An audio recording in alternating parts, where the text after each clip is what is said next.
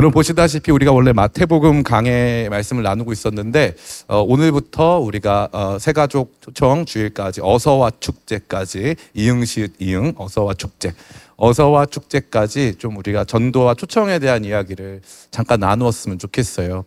많은 분들이 이 전도와 초청 이 주제와 관련돼서는 마치 여러분 자신과 큰 상관이 없는 것처럼 여길 때가 많이 있습니다. 그러나 오늘 이 말씀은 저와 여러분에게 우리의 믿음과 예배와 전도가 하나로 연결되어 있다라는 것을 보여주고 있어요.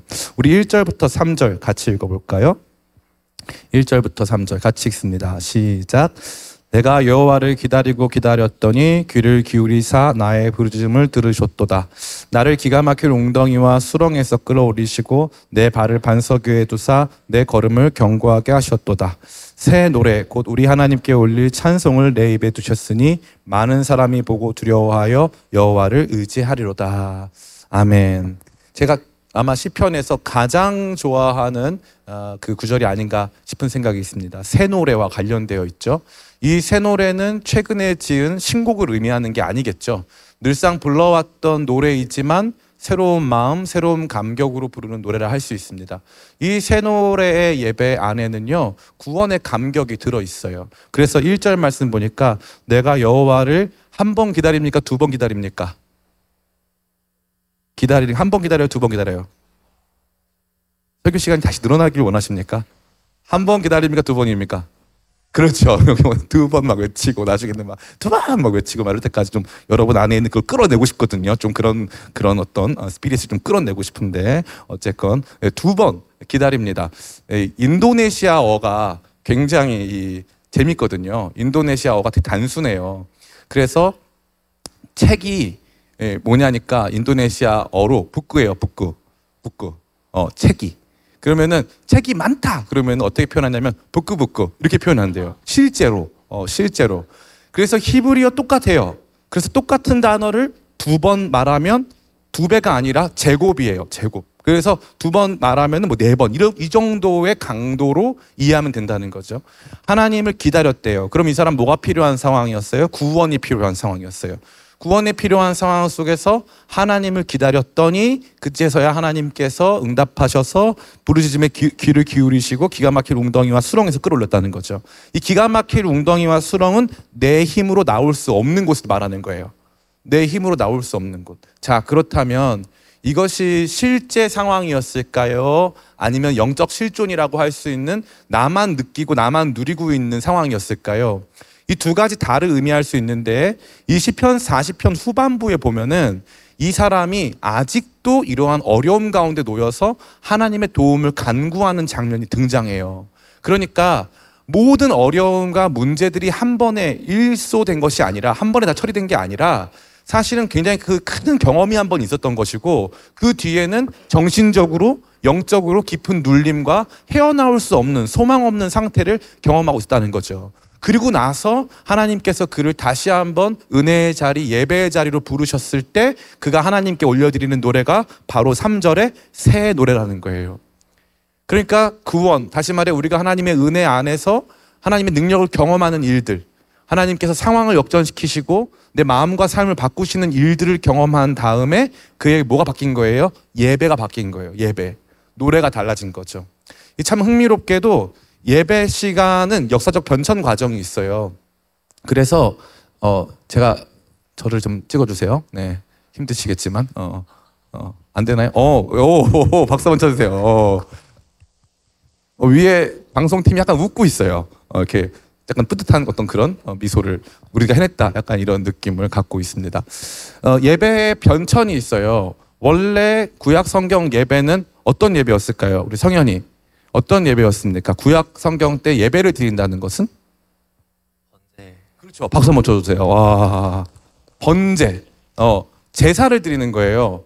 그러면 이 제사가 원래 음악이 있었습니까? 없었습니까? 없었다는 거죠. 역시 진경이 없었다는 거예요. 원래는 음악이 없어요. 그럼 음악이 언제부터 도입되느냐? 원래는 성막, 성막 시대라는 시대가 있거든요.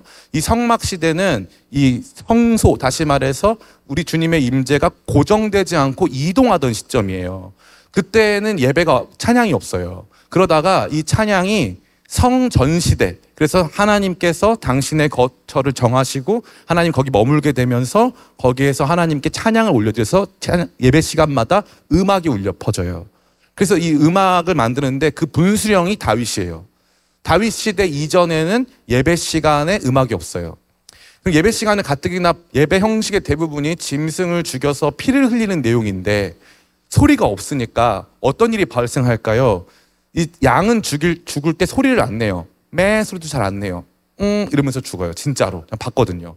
근데 양이 죽을 때 그런 소리가 나고 양을 죽이고 양의 배를 가르고 이 장기를 꺼내고 뼈를 뜯고 하는 과정에서 둔탁한 죽음의 소리가 나는 거죠. 그 죽음의 소리가 나는 이 과정에서 사람들은 자신의 죄를 양에게 전가하고 자신의 죄로 말미암아 죄 없는 양이 죽은 것으로 인해서 슬퍼하고 자신의 죄가 얼마나 큰가에 대해서 묵상했다는 거예요. 그러다가 다윗 시대에 이르러서 갑자기 여기에 음악이 추가가 되는 거예요. 음악이 영광스러운 하나님을 찬양하는 음악이 추가가 된 거죠. 그 다윗 시대에 이 음악이 추가돼서 성전 시대는 내내 찬양하고 이, 이 부분에서 하나님께 감사하고 음악적인 예배를 드리는 것이 아주 보편화되는 그런 상황입니다.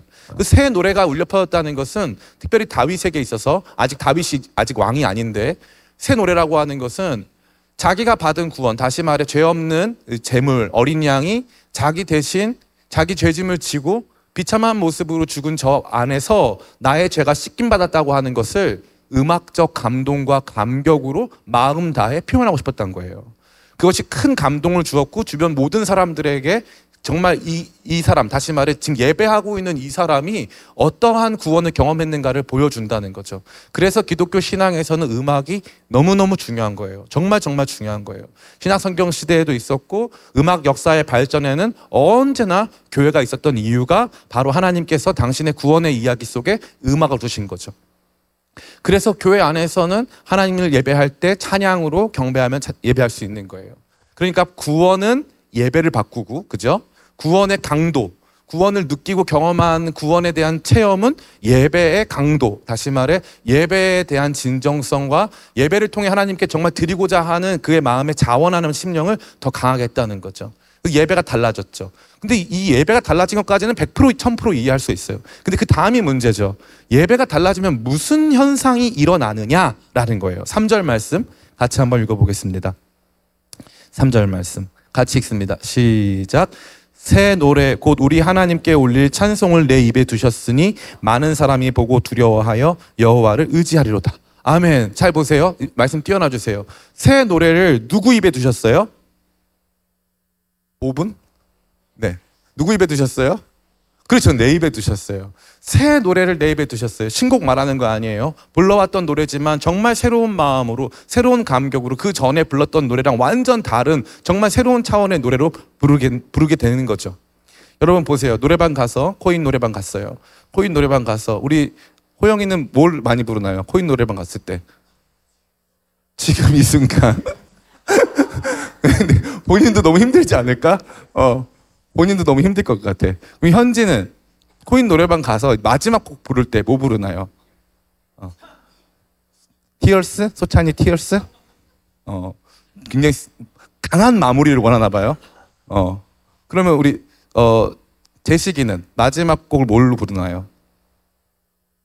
주로 코인 노래방 갔을 때. 그렇죠. 보고 싶다. 보고 싶다 같은 거 부를 수 있잖아요. 보고 싶다. 어, 보고 싶다 부를 수 있는데 보고 싶다를 제시가 불러요. 근데 그냥 부를 때랑 여친이랑 헤어진 지 한 5, 6개월 된 상황에서 아니 그런 상황이 있다면 아니, 본인도 사실 그런 상황이지만 보세요. 어. 들어보세요. 그 어. 어, 민심이 진짜 흉흉한데. 어. 그냥 아무 생각 없이 부르던 아무리 아려도 나 그렇지. 어. 그냥 아무 생각 없이 불렀어. 나 노래 잘하지? 하면서 불렀단 말이야. 근데 내가 이제 갑자기 그 노래에 특정 대상이 생겨. 그럼 같은 노래입니까? 새 노래입니까? 새 노래입니다. 지금 되게 인정하고 싶지 않았어요. 되게 인정하고 싶지 않았는데 새 노래입니다. 라고 인정을 했어요. 이게 바로 새 노래라고 하는 그 의미예요. 그 연애하다가 헤어지면 유행가 가사가 다 누구 이야기예요? 다 내 이야기야. 그렇게 대충 듣던 노래인데 가사가 끝내줘. 어, 끝내줘. 전 김광진 씨의 이제 편지라는 노래 굉장히 여기까 그만할게요. 여기까지 하겠습니다. 여기까지. 예, 여기까지가 끝인가 보. 아, 옛날에는 아무 생각 없이 불렀죠. 근데 진짜 딱게 이별하고 나서 부르면 야 이거 진짜 얘 뭐 안다. 뭐 이러면서 내 노래가 되는 거죠. 내 노래가. 우리 예배도 마찬가지예요. 우리가 그냥 대충 신앙생활하고 있을 때는 찬양 부를 때 아무 생각이 없어요. 근데 오늘 마지막 찬양 부른 것 같은 거 다 주의 크신 이름 높이며 그거 정말 여러분 정말 구원의 감격 속에 부르잖아요. 그러면은 우리 모두를 구원하시는 열방을 구원하시는 주님의 광대하심 속에 내가 들어가서 완전히 새로운 노래예요. 나 그 주님을 정말 높이고 싶고 정말 하나님의 살아계심을 많은 사람한테 증거하고 싶은 거죠. 이 감동이 딱 일어나면 내가 믿는 하나님이 나라고 하는 작은 존재에 국한되는 것에 만족할 수가 없는 거예요. 그래서 예배자의 비전이 생겨요. 예배자의 비전은 미션 선교예요. 예배자의 비전은 모든 열방이 주님을 이렇게 만났으면 좋겠고 이 구원을 누렸으면 좋겠고 모든 열방에 죽어가는 많은 사람들이 우리 주님을 이렇게 높였으면 좋겠다는 거예요. 이게 예배자의 비전이에요. 그래서 예배자는 단순히 나 아, 너무 좋다 오늘 찬양 좋다 이게 아니라니까 정말 여러분 좋은 교회에서 정말 구원의 감격이 있는 예배를 드리고 나잖아요. 그러면 누구를 만나면 그 얘기밖에 안 나온다니까. 진짜 우리 교회 와서 같이 예배 드릴래? 진짜 나 너무 은혜 받았어. 진짜 하나님 살아계시고 그 하나님 나에 대해서 관심이 있으시고 그 하나님의 놀라우신 구원의 이야기가 이 말씀 속에 있더라고. 내가 그거 느끼면서 다 뒤집어지는 줄 알았어. 그러면서 노래가 달라지는 거예요. 나 같은 죄인 살리신 부를 때마다 감동이 흐르는 거죠. 그 보면요. 이 넌 크리스찬들의 질문들이 많아요. 그 질문 중에 하나 뭐예요? 너네는 왜 노래 부르다 왜 울어? 이해가 안 돼. 이해가 안 돼. 다 그래요. 제 친구도 그랬어요. 중학교 때 저는 친구들이 다 안 믿는 친구들밖에 없어요. 친구, 중고등학교 때 친구들 대부분 다. 중고등학교 때 친구들 중에 특별히 초등학교, 중학교 친구들은 다 안 믿어요. 근데 그 중에 한 놈이 있거든요. 걔는 놈이라고 말해야 돼요. 걔는 뭐 다른 게 안 어울려. 놈이야, 그 놈. 근데 그 놈은요. 진짜 은혜 은자도 모르는 애고요. 걔는 너무 폐역한 죄인이고 아주 음란한 애예요. 그 친구는 진짜 번개불 맞아서 몇 번 하나님께 혼나야 되는 애거든요. 근데 걔가 이제 제가 그때 저 온누리 교회에서 하는 이제 집회가 있었어요. 경배 찬양 집회라고. 그 집회에 참석을 하는데 자기도 같이 가겠대. 너 감당 안 될 텐데. 네, 이랬더니 아 자기 뭐 아무 상관 없대. 그냥 그래가지고 같이 가겠대. 그래가지고 저 그때 용산 다 살 때인데 같이 갔죠. 같이 갔는데 지금도 잊혀지지 않아요. 그한 3천 명 정도 모여서 이제 매주 집회를 하는 거예요. 그러니까 우리 화요 모임도 있고 그 당시에 유명했던 게 이제 화요 모임 또 오늘의 교회에서 하는 경배와 찬양 굉장히 유명했어요. 근데 딱 이 갔어. 갔는데 이제 얘가 진짜 우습게 보고 간 거지. 가가지고 자기 딴짓 하려고 이제 갔단 말이야. 갔는데 그때 그 찬양, 찬양도 아니죠. 그 찬양이 이제 하늘이여 외치라는 곡이었어요. 하, 하늘이여 외치라 하나, 하나님의 크신 위엄 이건데 들어가더니 갑자기 얘가 우는 거야. 막 엉엉엉엉 우는 거야. 그러더니 그 진짜 막 손들고 막 찬양하고 그러는 거야. 그래서 나오면서 너 아까 왜 그랬냐? 그랬더니 자기도 모르겠대. 자기도 모르겠다는 거야. 막 마음 안에서 정말 하나님의 영광을 올려드리고 싶은 그 마음이 막 생긴다는 거죠. 그러고 나니까 이 친구도 감동이 되니까 다른 애한테 얘기하는 거야. 나 진짜 요한이 따라서 교회 갔는데 그때 엄청 은혜 받았다고. 그러면서 막 전도하는 거예요. 참된 예배는 반드시 그 결과가 미션으로 이어져요. 다른 이들, 뭐 제가 열방 땅끝 나가라 이것 아니에요. 가족 안에서 우리 엄마 아빠가 예배하고 있지 못한데 내가 진짜 아 가족 구원 중요하니까 이게 아니라 내가 지금 이 예배 안에서 누리는 기쁨과 감격을 우리 엄마 아빠도 우리 가족들도 우리 배우자도 우리 자녀들도 내가 아는 사람들도 이거 누렸으면 좋겠다. 이거 너무 좋다. 그 마음 안에서 본인이 하나님께서 주시는 거룩한 감동 새 노래가 시작되는 거예요. 새 노래가. 그래서 찬양 부를 때마다 눈물이 나는 거예요.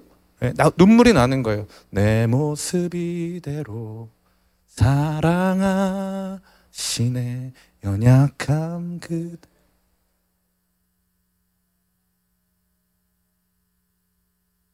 나의 모든 발걸음 주가 아시나니 날 인도하소서. 이게 진짜 이게 그냥 교회에서 부르는 노래가 아니라 진짜 내 고백이 되는 거야. 그럼 달라지는 거지. 이게 기독교 신앙의 진짜 능력이에요. 저는 종교에 대한 관심이 굉장히 많아요. 근데 각 종교마다 그 종교가 가지고 있는 색깔들이 명확하거든요. 근데 종교적 공통점이 있어요. 그게 뭐냐니까 오래된 종교일수록 이 굉장히 규격화돼 있어요. 그래서 기도도 자기 마음대로 하는 게 아니라 기도문을 읽어야 된단 말이에요. 기도문 읽고 그 다음에 이제 다 순서가 있단 말이에요. 앉았다가 일어났다가 그 제일 힘든 결혼식이 어, 천주교의 결혼식입니다. 천주교 결혼식 중간에 성만찬 있는 거 아시죠? 예. 천주교 결혼식 중간에 무릎 꿇고 앉았다 일어났다 이거 진짜 많이 하거든요. 진짜 스쿼트 장난 아니야, 정말. 어, 정말 그날 하체 운동 안 해도 돼. 정말 장난 아니거든. 그렇게, 그렇게 한단 말이에요. 이슬람교도 마찬가지예요. 그런데 거기 안에 느껴지는 게 뭐냐. 그 생명력이 조금 있어요. 그 각자 이, 그, 그거 안에 그림자들이 있거든요. 그 그림자 속에 그게 들어 있다고. 그런데 우리가 진짜 복음 안에서 느끼는 그 곡조도 없고 뭐 형식도 없는데 나 진짜 은혜 받아가지고 하나님께 엉엉 울면서 기도하는 그거보다 더 강력한 힘이 있진 않아요. 제가 아는 한 집사님이 계시거든요. 이 집사님 아주 유명한 그 홈쇼핑 TV 켜면 나오는 분이에요. 근데 이 집사님 진짜 어- 제가 이 집사님을 20년 전에 봤는데 정말 살아있는 AI가 그려놓은 진짜 초미녀입니다. 초미녀. 그리고 집사님이랑 우리 같이 밤에 기도회를 하는데 이 집사님이 오자마자 이제 원래 천주교 신자였는데 은혜를 엄청 받은 거예요. 근데 오, 오자마자 은혜를 엄청 받으니까 이 집사님이 정말 마음이 뜨거워져서 찬양을 부르는데 제가 여지껏 들었던 찬양 중에 사람이 부를 수 있는 노래 중에 자- 제일 못 불렀어. 그래가지고 우리끼리 은혜 받는데도 이분 찬양이 너무 웃겨서 은혜는 되는데 약간 웃음이 났어. 어, 그 거, 그거를 거짓말로 하고 싶지 않아. 진짜 웃음이 났어. 근데 이분은 그런 거 없어. 막 노래 부르는 거야. 아니 그렇게 멀쩡하고 예쁜 분이 아니 진짜 은혜를 받으니까 사람이 달라지는 거야. 새 노래가 그분의 입술에 있더라고. 근데 그게 이 사람이 지금 진짜인 거야. 진짜 고백인 거야. 그러니까 달라지는 거예요. 마음 안에. 예배가 달라지는 거예요. 그러고 나니까 예배자들의 마음 안에 하나님께서 주시는 거룩한 비전이 생긴다 이거예요. 그 비전은 나만이 아니라 많은 사람이 주님을 알고 예배했으면 좋겠다. 이 내가 주님 앞에 드리는 이 찬송을 저 사람도 불렀으면 좋겠다. 저 사람들 안에도 이 노래가 나왔으면 좋겠다라고 하는 거룩한 비전인 것이죠. 이 이야기의 확장판이 4절부터 9절의 내용이에요. 그래서 똑같습니다. 여기 보니까 5절부터 제가 읽어드릴게요. 여호와 나의 하나님이여 주께서 행하신 기적이 많고 우리를 향하신 주의 생각도 많아 누구도 주와 견줄 수가 없나이다. 내가 널리 알려고 말하고자 하나 너무 많아 그 수를 셀 수도 없나이다. 너무 기가 막히죠. 이 사람이 구원을 경험한 감동인 거예요. 일단 하나님 행하신 기적이 많고 그리고 나를 향한 생각이 많다는 거예요. 나는 몰랐지. 하나님 나에 대해서 이렇게 생각이 많으실 줄은.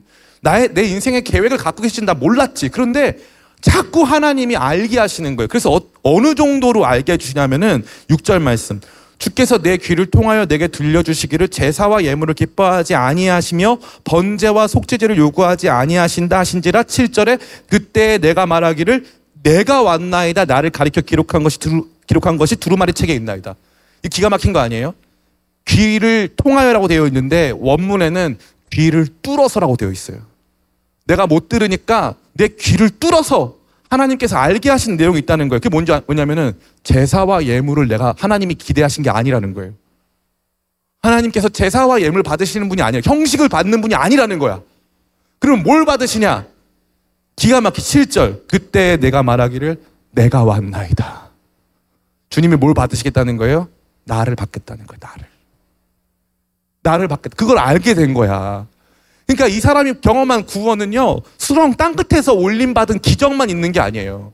정말 그 상황적인, 현실적인 경험 플러스 거기 안에서 알게 된 주님의 마음, 귀를 뚫어서 알게 해주신 마음, 예배하고 뭐 제사 드리고 이거 아니라, 야, 나는 너 원한다 이거예요. 그러니까 주님, 내가 예배와 재물을 바라지 않으시고 예배와 재물을 통해서 받기 원하시는 내가 여기 있습니다. 나를 받아주세요. 나를 드립니다 되는 거예요. 이 예배라고 하는 것이 내가 아닌 나와 나의 부속적인 소유물을 드리는 게 아니에요. 그럼 잘 보세요. 여러분 소유가 뭐 있어요? 건강 여러분 겁니까? 여러분 건강 여러분 마음대로 할 수 있어요? 못 하죠. 마음 여러분 거예요? 마음? 마음 여러분 거 아니잖아요. 여러분 뭐 여러분 지식 여러분 거예요? 그 건강에 문제 조금만 생기면 지식도 사라집니다. 여러분의 삶의 자리, 가족 다 여러분 거 아니잖아요. 여러분 드릴 수 있는 거 아무것도 없어요. 주님께서 말씀하시는 거예요. 나는 너를 원한다. 그러면 주님께 다 주님 내가 여기 왔습니다. 딱 드리는 거예요. 기가 막히죠. 그러고 나니까 어떻게 합니까? 8절. 나의 하나님이여 내가 주의 뜻 행하기를 즐기오니 주의 법이 나의 심중에 있나이다 하였나이다. 보세요. 주님이 제사 예물 원치 않으신다. 나 너 원한다 그랬더니 자발적으로 그럼 나 주님의 뜻대로 살기 원합니다. 주의 법 내 심중에 주신 이 주의 법대로 나 살기 원합니다. 내 인생 주께 드리며 주께서 원하시는 길을 한 걸음 한 걸음 걸어가고 싶습니다. 안 되고 부족하지만 나 그 순종의 길을 걷고 싶습니다. 이게 다른 종교와 기독교의 분명한 차이점이에요. 순종부터 시작하는 게 아니라 예배의 구원의 감격부터 시작해서 순종으로 나가는 거죠. 기가 막힌 거예요. 감격이 시작이에요. 감격이. 감격이. 그래서 예배를 소중히 여기는 사람이 은혜를 받는 거예요. 감격이 시작이거든요. 감격이. 당연하지 않게 여기는 거예요. 모든 것들을 낯설게 받아들이고 당연하지 않게 여기면서부터 모든 것들의 가치와 아름다움이 드러나고 그것을 주신 하나님이 보이기 시작하는 거거든요. 그래서 예배자의 마음 안에는 이러한 하나님께 대한 거룩한 열심과 진정성, 그 감격으로 시작하고자 하는 그 열망이 있어야 한다는 것입니다. 그러고 나니까 기가 막히죠. 9절, 9절, 10절 같이 읽겠습니다. 시작. 내가 많은 회중 가운데서 의의 기쁜 소식을 전하였나이다. 여호와여 내가 내 입술을 닫지 아니하실 줄을 주께서 아시나이다. 내가 주의 공의를 내 심중에 숨기지 아니하고 주의 성실과 구원을 선포하였으며 내가 주의 인자와 진리를 많은 회중 가운데 감추지 아니하였나이다. 아멘. 그러니까 선교가 이루어지는 거예요. 그러니까 선교사는 워시퍼, 예배자예요. 선교자는 그 자리에서 예배하는 사람이란 말이에요. 원래부터 예배가 이렇게 안으로 향하는 게 아니거든요. 예배가 inwardly 안쪽으로 오는 게 아니에요. 예배가 예배는 언제나 밖을 향하거든요. 예배는 밖을 향하는 거예요. 너무 놀랍죠. 예배는 내 안에서 내 안으로 들어와서 나를 통과하여 더 강력한 힘으로 밖을 향하는 거예요. 이게 예배의 참된 모습이고 진짜 능력 있는 예배의 모습이에요. 자, 우리가 이제 3월 31일에 어서와 축제를 해요. 제가 이 모든 빌드업 다 어서와 축제를 위한 거잖아요. 그러니까 그러니까 오늘 또 심지어 벌써 설교가 끝난 것과 다름 없잖아요. 할렐루야. 하나님께 영광 박수. 아멘. 아멘. 너무 감사. 어, 뭐 이렇게 오늘 정말 정말 역순이죠. 2시간 반, 1시간, 저는 이제 35분 이렇게 어, 이렇게 역순으로. 그래서 더 인기 많은 담임 목사. 어, 제 비전이에요. 인기 많은 담임 목사. 인기를 얻으리라. 어, 설교 시간을 통해 제일 짧고 어떤 이런 인기를 얻고 싶어 하는 담임 목사. 어. 우리가 어서와 축제를 하잖아요. 저는 이게 할 때마다 저희가 한 4년 전인가 5년 전에 한 번 했어요. 근데 할 때마다 저는 사실 하지 말자는 입장이었어요. 처음에는. 근데 제가 왜 하게 됐냐면은 처음에 그때 홍대광, 김배광 목사님 있을 때 홍대광이라는 사람을 불러서 이거 전도집 하자 그랬어. 그래가지고 이제 우리가 그때 문화일보에서 예배 드릴 때였는데 그때 세 가족이 170명이 온 거예요. 믿어지세요? 어, 170명이 왔다고. 그러니까 나는 너무 충격을 받은 거야. 이정, 난 행사 중심의 크리스찬이 아니었거든요. 뭐 내가 이렇게 뭐 우리가 한다고 이렇게 좋을까? 그래가지고 이제 왔어. 그러면 그 중에 그 사람들이 그러더라고. 예수님을 전하는 것보다 홍대광을 전하기 어려웠대요. 홍대광은 사람들이 잘 몰라서 예수님을 전하는 건 쉬웠는데 홍대광 씨를 전하는 게 어려웠대. 근데 그렇게 했는데도 그렇게 많이 온 거예요, 세 가족이. 그리고 나서 저는 제가 예언한 대로 그날 행사에 온 사람 중에 등록한 사람은 아무도 없었어요. 170명 중에 아무도 등록하지 않았다고. 재밌는 게 뭐냐니까 그 당시 리더들한텐 그게 큰 충격이었어. 아, 우리가 전하면 사람들이 오는구나. 왜냐면 홍대광 씨를 모르는데 홍대광에 대해서 알려준 다음에 데리고 온 거거든요. 사람들이 온단 말이에요.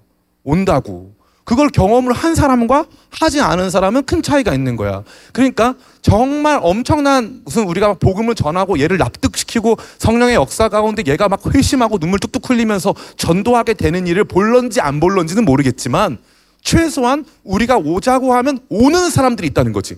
그래서 저는 이 어서와 축제에 바- 반드시 성공이 있다고 보고요. 또 한 가지 그날 오게 되어지는 우리가 초청하게 되는 사람보다 여기에 순종해서 함께하는 여러분들이 누릴 수 있는 은혜가 훨씬 크다고 저는 믿습니다. 아멘. 정말이에요. 여러분이 누구가 됐건 뭐 믿는 사람도 상관없어요. 목사님 그거 수평이동 아닙니까? 여러분들이 걔를 수평으로 데리고 온다고 해서 올 수 있는 게 아니잖아요. 그잖아요. 그리고 우리 교회 좋은 교회 나쁜 교회 좋은 교회예요. 우리 교회 정말 좋은 교회예요. 우리 좋은 교회에서 같이 신앙생활 하자고 초청하는 게 뭐가 잘못된 겁니까? 그지 않아요? 어떤 사람에게 이게 필요할 수 있어요. 그리고 그 과정에서 교회를 선택하는 과정에서 내가 말한다고 오는 게 아니에요. 성령께서 역사하셔야 오는 것입니다. 그또 그런 과정에서 정말 믿지 않는 친구, 오랫동안 교회를 떠나 있던 친구들도 다시 돌아올 수 있는 계기가 된다는 거죠. 근데 그거를 우리가 하면 우리 각자가 하잖아요. 그러면 내가 데리고 온 그 사람보다 내가 많은 은혜를 받아요. 내 삶이 아 닫혀 있었구나. 나의 문제나 상황이나 내 예배의 취향이나 우리 공동체가 닫혀 있었구나라는 생각을 굉장히 많이 하게 되죠. 그래서 저는 여러분들이 이 어서와 축제를 통해서 진짜 전도의 기쁨 또 사람들을 초청할 수 있는 그런 시간들 좋은 계기가 됐으면 좋겠어요. 그러나 그러나 여러분 꼭 알아야 될 게 있어요. 여러분이 말로 전도하는 거 아니고 우리 뭐 교회가 뭐 청년들이 좀 마- 모인다는 그 이유로 전도하는 거 아니에요. 우리가 이 일들을 하는 그 중심에 우리의 예배가 있어야 돼요. 우리의 예배가 사람들에게 예수님을 소개하는 가장 빠르고 강력한 도구예요. 아멘. 의도한 도구는 아니야. 그러나 너무나도 자연스럽게 너무나도 논리적으로 연결되어 저와 여러분으로 하여금 다른 이들을 품게끔 하는 위대한 능력이 우리 예배 가운데 있는 거예요. 그래서 예배의 진짜 회복이 전도의 출발점이에요. 저는 여러분에게 오늘 꼭 드리고 싶은 말씀은 예배가 회복돼야 될 줄 믿습니다. 여러분 각자의 새 노래가 시작돼야 돼요. 하나님을 향해서 불렀던 그 노래의 진정성이 회복될 만큼 여러분 각자의 새 노래가 시작돼야 돼요. 그래서 오늘 이 사람이 고백하는 것처럼 6, 5절에 여호와 나의 하나님이여 주께서 행하신 기적이 많고 우리를 향하신 주의 생각도 많아 누구도 주와 견줄 수가 없나이다. 내가 아- 널리 알려 말하고자 하나 너무 많아 그 수를 셀 수도 없나이다. 나에게 행하시는 일들, 나를 향한 주님의 생각들이 너무 대단하고 주님이 원하시는 게 누구다? 나다. 6절 말씀. 주께서 내 귀를 통하여 내게 들려주시기를 제사와 예물을 기뻐하지 아니하시며 번제와 속죄자를 요구하지 아니하신다 하신지라 그때 내가 말하기를 내가 왔나이다 나를 가리켜 기록한 것이 두루마리 책에 있나이다. 성경 말씀에 내 이야기가 있다 이거예요. 주님이 나를 만세전에 택하셔서 나를 부르시고 사랑하신다는 그 이야기가 하나님 말씀에 있다는 걸 발견하니까 주님 내가 여기 있습니다. 이 예배가 우리 가운데 회복돼야 될 줄 믿어요. 그 회복된 예배자가 진짜 전도자가 되는 거예요.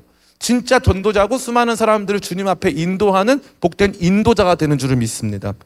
이 데이빗 흄이라고 하는 철학자가 있어요. 데이빗 흄이 굉장히 유명한 사람이죠. 회의주의 철학자인데 영국 철학과 대륙 철학의 차이가 있어요. 영국 철학은 경험론이라고 하고 대륙 철학은 이제 합리론이라고 해요. 그래서 우리의 안에 있는 아, 우리가 인간이 원래 타블라 라사 원래 우리가 어떤 상태다? 아무것도 적혀져 있지 않은 상태다. 우리는 그냥 백지 상태다. 그래서 백지 상태에서 이제 시작을 해가지고 경험을 통해서 우리는 뭔가 알게 된다. 그런데 대륙 철학은 무슨 소리냐?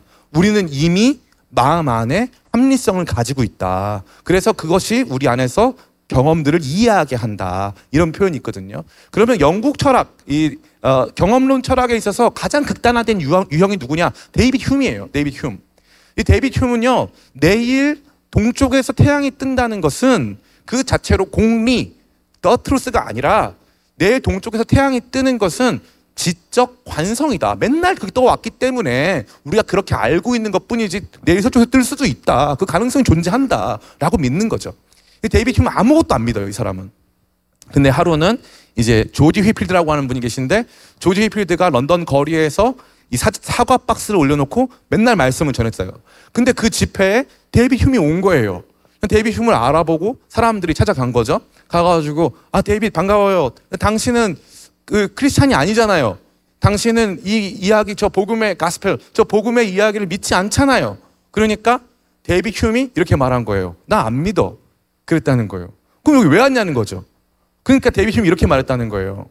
나 저 사람이 하는 저 가스펠, 나 저 성경 이야기 안 믿는데 저 사람이 믿어져. 데이빗 흄이 저 사람이 믿어져. 조지 휘필드가 정말 하나님의 은혜를 경험해서 하는 그 메시지가 정말 가장 극단화된 유형의 회의주의 철학자의 대가 데이빗 흄의 마음을 뒤흔들고 있던 거예요. 이 너무나도 위대한 이야기예요. 진짜 우리는요, 우리가 생각하는 대로 사는 줄 아는데 아니에요. 우리가 생각하는 대로 사는 존재가 아니에요. 프로이드도 밝혔잖아요. 우리는 그런 존재가 아니, 의식적 존재가 아니에요. 우리 무의식의 존재입니다. 무의식의 존재. 그러한 우리 안에서 정말 거듭난 사람, 정말 진짜 예배를 드리고 있는 사람의 예배는요, 정말 수많은 사람들에게 복음의 강력한 울림을 주는 거예요. 사랑하는 우리 청년 성도 여러분, 우리 기쁨의 교회 뭐 있습니까? 제가 예전에 제일 많이 받았던 비판이 뭐냐니까, 목사님, 우리 교회는 예배, 예배밖에 없어요. 예배가 다예요.